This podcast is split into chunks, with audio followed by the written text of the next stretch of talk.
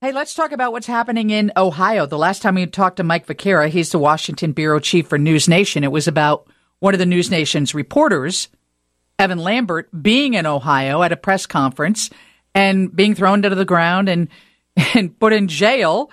He got out, but the story today, Mike, is about the animals that are dying, and it's not just fish; it's other animals, right? Right, and and good afternoon to you, Lisa. And, and obviously, the question is there is concern for wildlife. There is a scenic river there in Ohio that is being that has been contaminated. Yes, but uh, I think more significantly and more urgently for most people, especially those in East Palestine, is what does this mean for the human population? Absolutely. Uh, you remember it was last Wednesday uh, when the governor announced that people would be allowed back into their homes. Well, it turns out that uh, the home by home inspection uh, is not completed. The, the EPA, the state officials are going around uh, uh, inspecting houses now, even as people are returning. The federal EPA says there are no levels of concern, and yet we've just uh, had a press conference from Ohio Governor Mike DeWine uh, in Ohio, uh, along with state officials, state EPA officials, and, others, uh, who described a harrowing scene. DeWine said he really had no choice. You know, first, Lisa, we know what happened. This vinyl chloride, these these tankers uh, on the on this this train, Norfolk Southern train, moving through that area. Uh, there was an accident. Uh, this hazardous material, vinyl chloride. At, at DeWine's explanation today, he had two choices the temperature was rising inside these rail cars, these tankers. It was going to explode, according to DeWine. Uh, there was that fear, and the only other choice was to have this controlled release of the vinyl chloride, uh, which they did, which resulted in that enormous black plume that we've all seen pictures of now. Uh, and the effort to try to contain that material and not have it pollute the waterways and the airways. Uh, evidently, it has.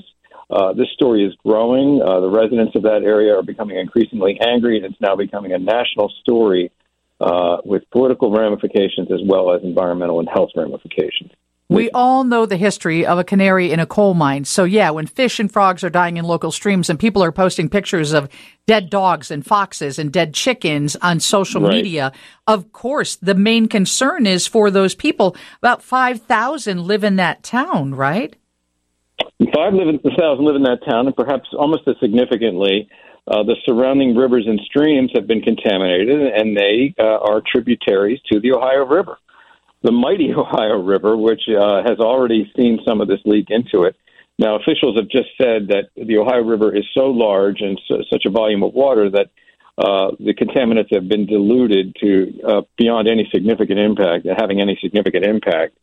Uh, and yet, the state officials are describing an ongoing situation where they are trying to mitigate the leaking of this material, trying to uh, get rid of it before it does leak into, further leak into the water supply. Uh, so, uh, an urgent situation. the residents there, as you mentioned, about 5,000 in that town and surrounding areas, many more. there is a town hall that has been called for tomorrow in East Palestine uh, where a lot of residents are expected to express their frustrations and their fears, Lisa. Why hasn't this become a bigger national story? I'm intrigued that the whole world isn't interested in this. Well, uh, you know, uh, there's a lot of speculation about that, and it, it, has taken on, like everything else these days, a political dimension. Uh, the Secretary of Transportation, Pete Buttigieg, is under a great deal of fire today. I just also listened to the regular White daily White House briefing, uh, which had been dominated by news and information and questions about uh, purported UFOs. Uh, today, uh, I think the majority of the questions that gave way to questions about this train wreck. So this is becoming a much larger national issue. Uh, Buttigieg, even under fire from uh, from the left as well as the right, Representative Ilhan Omar saying that he, he should be doing more. Questions of why he isn't uh, on the ground there and overseeing this investigation. Uh, he did tweet last night that uh, the DOT, the Department of Transportation, is supporting the National Transportation Safety Board in their investigation. You know, so a lot of investigations, a lot of inquiries, a lot of commissions, uh, but still, people are just simply. A lot of people are simply not believing the assurances that there is uh, really no level of concern uh, in the in the literal fallout uh, from what we witnessed last week when this burn off of these hazardous materials happened, Lisa. Mike Viqueira is the Washington bureau chief for News Nation. I would be very concerned. I mean, you don't want to abandon your house, but at the same time, what if you get cancer 10 years from now and they realize, oh, well, it was related to that, which we've seen happen yeah. in a lot of sites where there's been serious environmental damage. Um, what about, what about Evan Lambert? I mean, he was out there near the black plumes of smoke. You've got to be a bit yeah. concerned for your reporters too. I am. I am. And all the reporters out there. Um, Evan, uh, since you asked, thank you, is uh, doing great. He's back at work today, uh, working on a separate story. Um, but yeah, this is uh, this story. This story is really taking on a whole new dimension today. A lot of people concerned. A lot of people look at this area of the country, which is largely, I don't know if, it's a, a term that's still used, working class uh, and sense a, a, bit of elitism that the national media isn't covering it as, as much as it could.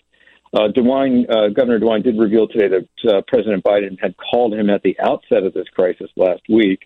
Uh, not clear what, if anything, happened there. FEMA has offered, the Federal Emergency Management Association uh, administration has offered to help. Uh, so far, FEMA has not been activated, uh, but this is certainly getting the attention uh, of the federal government uh, no question about it, as well as the state officials who to just today are answering questions from the press, these ongoing questions about the health impacts to the residents of the state and downstream uh, in West Virginia, in Kentucky, and even in Illinois. Thank you so much for covering the story. We appreciate that, Mike. And ha- hey, happy Valentine's Day. No, well, thank you so much, Lisa. And yeah. I'm glad I could spend part of it with you. Have a great day. All right, you too. Bye. Somebody sent a text and they said, Happy Galentine's Day, Lisa. Time to gather with friends and share a gallon of alcohol. Cheers. I don't think that's how the term started. That's how they're making it work today. So good for them as long as you have a designated driver. Hey, Tom Skilling joins us next. We're talking weather and an honor that is being bestowed above, uh, beyond, well, upon. Upon. Couldn't find the word. Thanks for saving me, Steve. We'll talk about that coming up next after Steve's newscast on 720 WGN. Lisa Dent, WGN.